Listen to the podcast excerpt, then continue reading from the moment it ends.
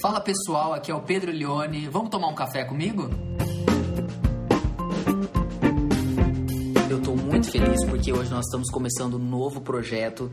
Tá eu e aqui a Suzana, minha esposa. Na verdade, é algo que ela vem me cobrando há muito tempo já, que é de nós termos um espaço aqui no nosso podcast, além de postar pregações, mas também de postar conversas que a gente tem no carro, que a gente tem em casa e eu tenho certeza que vai ser assim momentos muito legais que nós vamos passar juntos. Uma das coisas que eu mais gosto de fazer na minha vida pastoral, no meu dia a dia, é tomar um café numa cafeteria com algum membro da igreja ou algum amigo. E por isso nós pensamos e acho que não teria um título melhor para dar para essa ala do nosso podcast como Café com Pedro Leone. Então seja bem-vindo ao Café com Pedro Leone hoje com a presença super especial da minha maravilhosa esposa Suzana Berbert. É, café com o Pedro eu tomo todo dia, né? E a, ideia surgiu exatamente de fazer um momento que é nosso, de muita conversa, de muita intimidade, é, fazer com que esse momento ele atinja outras pessoas e a gente possa compartilhar um pouco das nossas ideias, do que a gente pensa com vocês também. Então sejam bem-vindos ao nosso café, à nossa casa.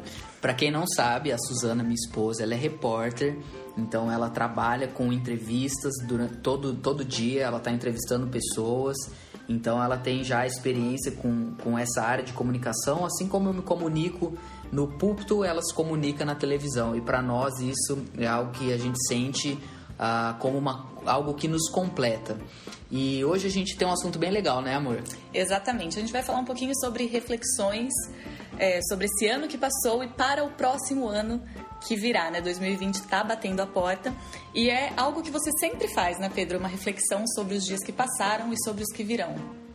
Eu gosto muito, eu tenho um tempo de reflexão diário, porque eu acho que a, o mundo que a gente vive hoje é um mundo muito corrido, nós temos muita informação e nós não temos tempo para processar essas informações. Eu tenho percebido que uma das práticas espirituais é, que a gente mais tem esquecido é a prática da reflexão. Reflexão fala de nós pararmos tudo que nós estamos fazendo e simplesmente começarmos a pensar na nossa vida. Eu não estou falando de você refletir enquanto ouve um podcast, refletir enquanto ouve uma pregação ou enquanto assiste um seriado, mas um momento realmente dedicado a isso. E eu tenho descoberto que é a reflexão que dá realmente valor para tudo aquilo que a gente faz não é o, fato de nós mudarmos o que a gente faz para a gente fazer com um propósito, mas é, é, em outras palavras, deixa eu explicar melhor. Não é o que você faz, mas é como você faz que dá propósito a cada uma das suas atividades. E sem reflexão, você entra no automático e já não entende mais o porquê tá fazendo as coisas que faz. Isso é tão real que todo dia quando eu acordo, o Pedro ele já fez o café e ele tá sentado na nossa sacada olhando para fora, olhando para o horizonte, tendo esse momento de às vezes meia hora, 40 minutos que ele pensa o dia dele, pensa a semana dele, e eu admiro muito essa prática, porque exatamente a gente acaba não vivendo no automático quando a gente para para fazer isso, né? Pensar como a nossa vida tem sido, como a gente tem aproveitado o nosso tempo, como a gente tem nos preparado para aquilo que a gente quer fazer, para onde a gente quer chegar. Parece para muita gente na correria do dia a dia que às vezes é até algo muito simples ou desnecessário, mas quando a gente coloca um alvo nas nossas coisas, quando a gente pensa as nossas atitudes, quando a gente enxerga um propósito, a gente vive com mais intencionalidade. E aí eu queria, Pedro, que você falasse um pouquinho por que, que você começou a fazer isso? Não é um hábito muito antigo. Eu diria que ele se consolidou no ano de 2019. Eu diria que a razão principal que me motivou a ter um tempo de reflexão diária foi a ansiedade. Porque no começo do ano de 2019 eu comecei a perceber que Deus estava me dando novas responsabilidades e novas demandas que eu nunca tinha enfrentado antes na minha vida eu percebi que Deus estava me levando para um outro nível uh, de, de responsabilidade e isso estava me pressionando. Na verdade, eu estava me sentindo esticado por Deus. Eu sabia que aquilo que vinha à frente era algo que ia demandar de mim muita coragem, era algo que ia demandar de mim muita, muita força e muito equilíbrio emocional. Eu sempre é, busquei ser uma pessoa equilibrada em tudo que eu faço. Mas eu entendo que o equilíbrio emocional é algo que não depende só de boa vontade, bom senso. Você realmente precisa ser equilibrado, não é querer ser equilibrado. E aí você precisa encontrar meios que traz esse equilíbrio emocional para você. E o meio que eu encontrei foi o silêncio, foi a solitude, a introspecção, porque o que nos deixa ansioso é aquilo que não aconteceu. Então é uma realidade inexistente e nós precisamos dizer para nós mesmos que nós não devemos ser ansiosos. Quando você pega, por exemplo, Davi, em muitos salmos ele tem essa característica, ele diz o seguinte: Aquieta-te, ó minha alma. Davi não estava falando com Deus, Davi não estava falando com uma outra pessoa, Davi estava falando com ele mesmo. Parte da oração é a reflexão, e a reflexão envolve você conversar consigo mesmo, você reafirmar coisas que você já sabe, você trazer à sua memória versículos bíblicos que você sabe na mente, mas que não tem impacto no seu coração, e a reflexão contribui para isso trazendo esse hábito para agora um momento que a gente está que é final do ano, começo de um ano novo, né? Você faz isso todos os dias, mas nessa época especificamente é, é, um exercício muito importante, né? E eu me lembro que no ano passado você fez isso, você fez até uma lista. Fala um pouquinho pra gente. É, eu gosto de todo fim de ano fazer aquilo que eu chamo de resoluções. São decisões que eu tomo a fim de que meu próximo ano eu possa me desenvolver mais, dar, dar atenção a algumas áreas que eu não estou necessariamente sendo intencional. Então é um tempo de eu analisar a minha vida. Eu tenho alguns momentos do, do ano que eu costumo fazer isso. Meu aniversário, por exemplo, é sempre um tempo de reflexão, de ver como eu tenho, como eu me portei no, no último ano e gosto sempre de fazer assim um feedback para mim mesmo. É, você sabe que eu contei para você, eu fiz 27 anos agora em setembro. eu escrevi uma carta para mim daqui três anos. Quando eu estiver com 30 anos. E o título da carta é Uma Carta ao Pedro Leone com 30 anos. Nessa carta eu dei uma série de direções, conselhos e dicas para mim mesmo. E no começo dessa carta eu disse o seguinte: não menospreze três anos, porque em três anos Jesus mudou o mundo. Então realmente viva com intencionalidade. Fim de ano também é um tempo maravilhoso. Tem gente que acha que é só clichê, ah, vai virar o ano, vai mudar nada. Eu nunca penso assim. Sabe por quê? Porque Deus trabalha por temporadas, Deus, trabalha por fases. Ele sempre fez isso. Quando você olha para a Bíblia, o povo de Israel comemorava festas, o povo povo de Israel tinha um calendário, tinha virada de ano, Deus sempre tinha promessas é, para o futuro e eu tenho aprendido que Deus sempre está movendo o povo dele para algum lugar novo. Eu gostaria de repetir isso, porque isso é muito importante. Deus sempre está movendo o povo dele para um novo lugar. E aí, na reflexão, a pergunta é: Deus, aonde o Senhor quer me levar? Quem o Senhor quer que eu me torne no próximo ano? Porque Deus está trabalhando em processo na nossa vida. Só que se nós não temos tempo de reflexão, de resolução, a gente não entende, a gente é levado pelas demandas. Então, fim de ano eu me organizo bastante é, para estabelecer a, os próximos passos que Deus tem para minha vida. Pensando nessa organização que você tem, né, nesses passos, nesses segmentos da vida, nessas perguntas que você diz que você tenta responder, qual que é o método que você faz? Bom, primeiro, isso é, gostaria de deixar claro para quem está aqui com a gente, tomando esse café, conversando junto com a gente, nos ouvindo, que não é uma atitude pontual. Eu não simplesmente chego em dezembro e falo, ah, vou pensar na minha vida. Isso é uma construção diária. Então, todo dia eu escrevo, todo dia eu faço uma devocional. E a gente poderia, num outro episódio, falar um pouco sobre devocionais. Lá no meu Instagram, eu salvei nos highlights uh, como fazer devocionais. Até hoje eu recebo mensagem sobre aqueles vídeos. Então, assim, é, é um processo diário. Mas fim de ano, fim de ano, é, eu penso como foi o meu ano, quais pessoas tiveram mais influência na minha vida e o que eu tenho sentido que o Espírito de Deus tem esperado de mim, para onde ele tem me levado e quem são as pessoas chaves para que eu devo me relacionar para chegar nesse lugar. Então, se Deus está me levando, no meu caso, como pastor, a construir uma igreja contextualizada com a cultura, a edificar uma igreja altamente missional, a edificar uma igreja que tem uma visão missionária, que serve a cidade, eu preciso olhar quem são as referências e eu me aproximar desses homens e mulheres para que eu aprenda e coloque em prática a missão que Deus me deu. Então, isso aqui é uma das perguntas que eu faço sobre como criar as minhas resoluções, mas eu diria que uma coisa bacana também que a gente tem que fazer é perguntar para as pessoas que estão perto da gente como você acha que eu tenho vivido, o que, que você acha que eu posso melhorar, o que, que você acha que nesse ano eu, eu melhorei. Ter um feedback de pessoas que te amam e que realmente convivem com você. Isso tem que ser feito de forma bem assim humilde, né? Muito é, porque se a gente não tá pronto para ouvir a verdade, a gente também então não tá pronto para mudar de verdade. Então é muito importante a gente ter esse feedback. A Suzana tá aqui comigo, é, é, ela é esposa de pastor e assim, até uma coisa engraçada. Eu toda vez que prego, a gente entra no carro para poder ir para casa, eu faço aquela clássica pergunta, né? E aí, como foi a pregação? E às vezes é muito duro ouvir o que ela tem para dizer, mas se eu também não ouvir os feedbacks dela, ah, eu nunca vou saber quais pontos eu preciso melhorar como comunicador, pastor e como ser humano em si, né? Então é muito importante ouvir as pessoas. E você, quando você vai desenhar esse plano para o seu próximo ano, você separa em áreas da vida de, com objetivos delimitados? Como que é? Sim, geralmente eu faço isso. É, eu estipulo área familiar, eu estipulo área é, espiritual e área ministerial, que seria o meu trabalho, né? Que está bem junto o ministério e o trabalho, como está em, na vida de todas as pessoas. E eu tenho os meus objetivos na, com muita clareza, assim, o que eu quero melhorar e tal. Uma coisa muito importante ser dito é que não é escrever 10, 15, 20 resoluções e durante o ano esquecer delas. Eu, eu ia te perguntar isso. as, as que eu escrevi no final do ano passado para o ano de 2019, eu fui acompanhando praticamente todos os meses e eu pude perceber algumas coisas que eu gostaria de compartilhar aqui com vocês. Primeiro, muita coisa eu atingi, eu desenvolvi simplesmente porque eu anotei. Porque se eu não tivesse anotado, eu ia ter perdido isso no meio do ia caminho. Ia passar em branco. Ia passar em branco, né?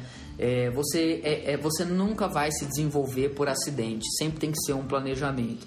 Uma outra coisa que eu percebi é muitas coisas aconteceram, objetivos que eu tinha, sem eu ter o menor tipo de esforço. E eu vou repetir isso porque no mundo que a gente vive hoje as pessoas acham que alta performance, alta performance, yes you can. Eu não Resolve sou, tudo. Eu não sou contra isso. Eu acho que a gente tem que buscar mesmo viver uma vida com muita intencionalidade. Mas nós como cristãos devemos entender que tem coisa na nossa vida que nós vamos batalhar, vamos lutar e não vamos conseguir porque simplesmente não sabemos o porquê. E tem coisas que nós nunca fomos atrás e Deus derrama, generosamente nos dá, né? Generosamente derrama sobre as nossas vidas. Então eu percebi isso também. Coisas aconteceram sem eu ter o menor tipo de esforço. E eu diria uma última coisa que eu percebi no decorrer desse processo de estar o tempo todo revendo o que eu escrevi no começo do ano é o seguinte: que tem coisas que eu viajei na maionese.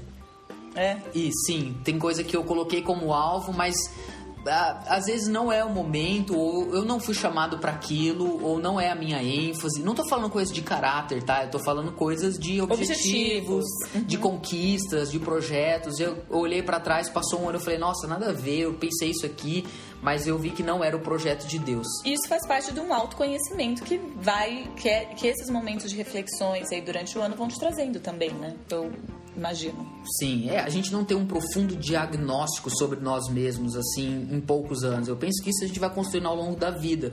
É por isso que se a gente tiver essa cultura de projetos, reflexões, escrita, uh, introspecção, eu tô me imaginando eu com 50, 60 anos, nossa, vai ser muito legal eu na verdade eu anseio a minha velhice, porque se eu continuar nesse processo com a ajuda de mentores e cristãos mais maduros, eu tenho certeza que eu vou ser assim um idoso muito consciente do que Deus quer construir através da minha vida, da minha família, amigos e igreja.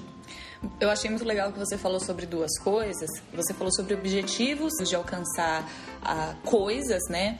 lugares, mas também objetivos de melhorar áreas de caráter, né? Pontos no caráter. Às vezes a gente quando pensa em fazer uma reflexão do ano que passou e objetivos para o próximo ano, a gente pensa em coisas muito materiais e muito práticas, né? Onde eu quero estar no meu trabalho, como eu quero ter uma casa, como eu quero que a minha família esteja, mas a gente não pensa muito nos nossos desvios de caráter e em como a gente pode melhorar. Isso é importante. Muito mais importante do que qualquer outra conquista é o nosso caráter, é a nossa integridade vou usar uma palavra aqui, mas é a nossa santidade.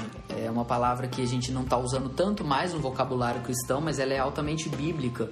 Então, assim, todos nós temos fissuras de caráter, todos nós temos os nossos é, anticristos, por assim dizer. Coisas que tentam negociar o senhorio do Senhor Jesus sobre a nossa vida e tentam governar a nossa personalidade, identidade.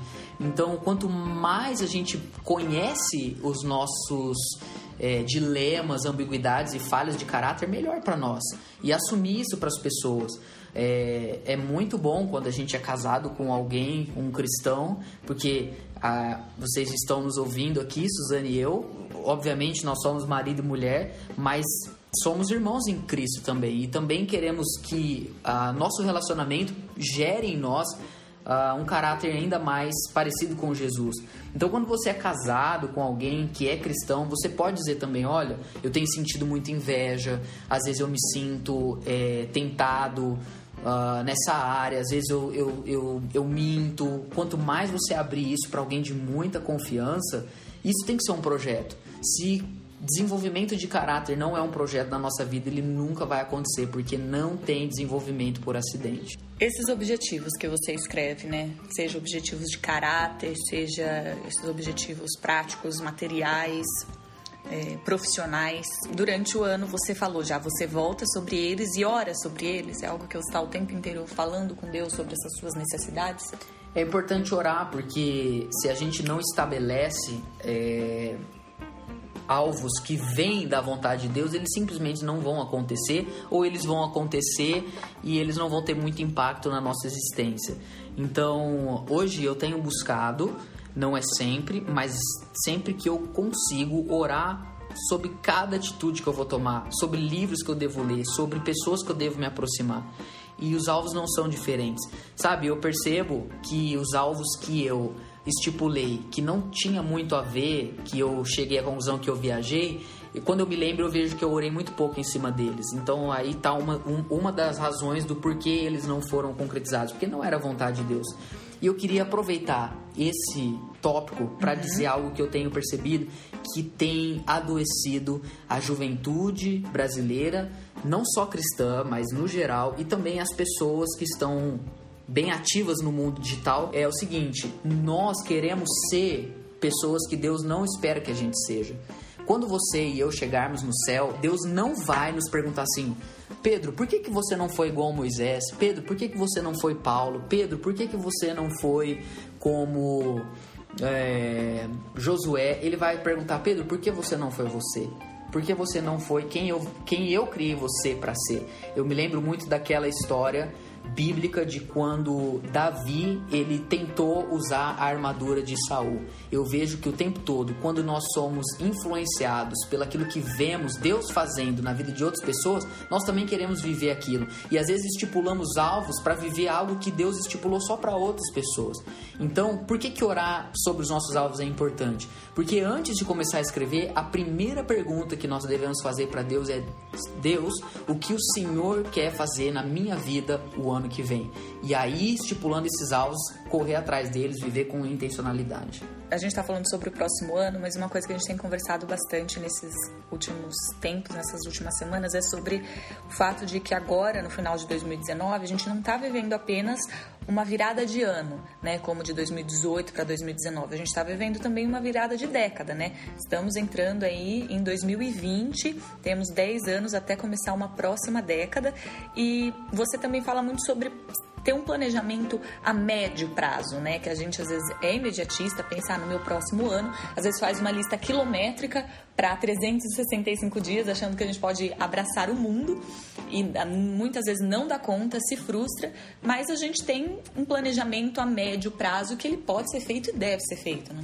Com certeza. Eu aprendi uma frase esse ano, eu, não, eu, eu ouvi ela da boca do pastor Tommy Kiris, que é um pastor americano é, de Boca Raton. Não sei se a frase é dele ou se ele citou ela de alguém, mas a frase é o seguinte: Nós superestimamos o que podemos fazer em um ano e subestimamos o que podemos fazer em dez anos. Então, 10 anos, muita, muita coisa acontece. É claro que Deus, ele não diz para nós tudo o que ele quer fazer nos próximos 10 anos da nossa vida, mas ele dá sinais. Quando ele chega para Abraão, ele fala: "Sai da sua terra, da sua da terra dos seus parentes que eu vou te levar para um outro lugar". Ele não falou o que ia acontecer exatamente com quem que Abraão iria se encontrar, mas ele disse: da sua terra porque eu estou te levando para outro lugar. Eu aplico isso na minha vida o seguinte: eu não sei exatamente o que Deus vai fazer na minha vida nos próximos 10 anos, mas eu tenho direções, eu tenho um caminho, eu tenho características que eu preciso me dedicar. Então nós devemos sim planejar os próximos 10 anos da nossa vida, porque em 10 anos muitas coisas acontecem, e eu diria que a resolução número um que todos nós devemos ter é, nos relacionarmos profundamente com o Senhor Jesus, com a pessoa de Jesus. Nos lembrar que nós não seguimos uma religião, que nós não seguimos um combo de dogmas e doutrinas, mas que nós temos um relacionamento e o nosso Deus é Jesus. Você sabe que semana passada estava conversando com algumas pessoas e a gente estava falando sobre Deus, Deus espera isso, Deus tem isso para nós, Deus tem isso. Mas quando a gente está conversando e essas pessoas não eram cristãs ou pelo menos não eram da, da, da do meu conhecimento de qual fé exatamente elas seguiam, essa palavra Deus, ela não me é muito familiar. Ah, é a vontade de Deus, é isso que Deus quer, o que Deus espera de nós. Por quê? Porque quem é Deus? Deus pode ser muitos deuses.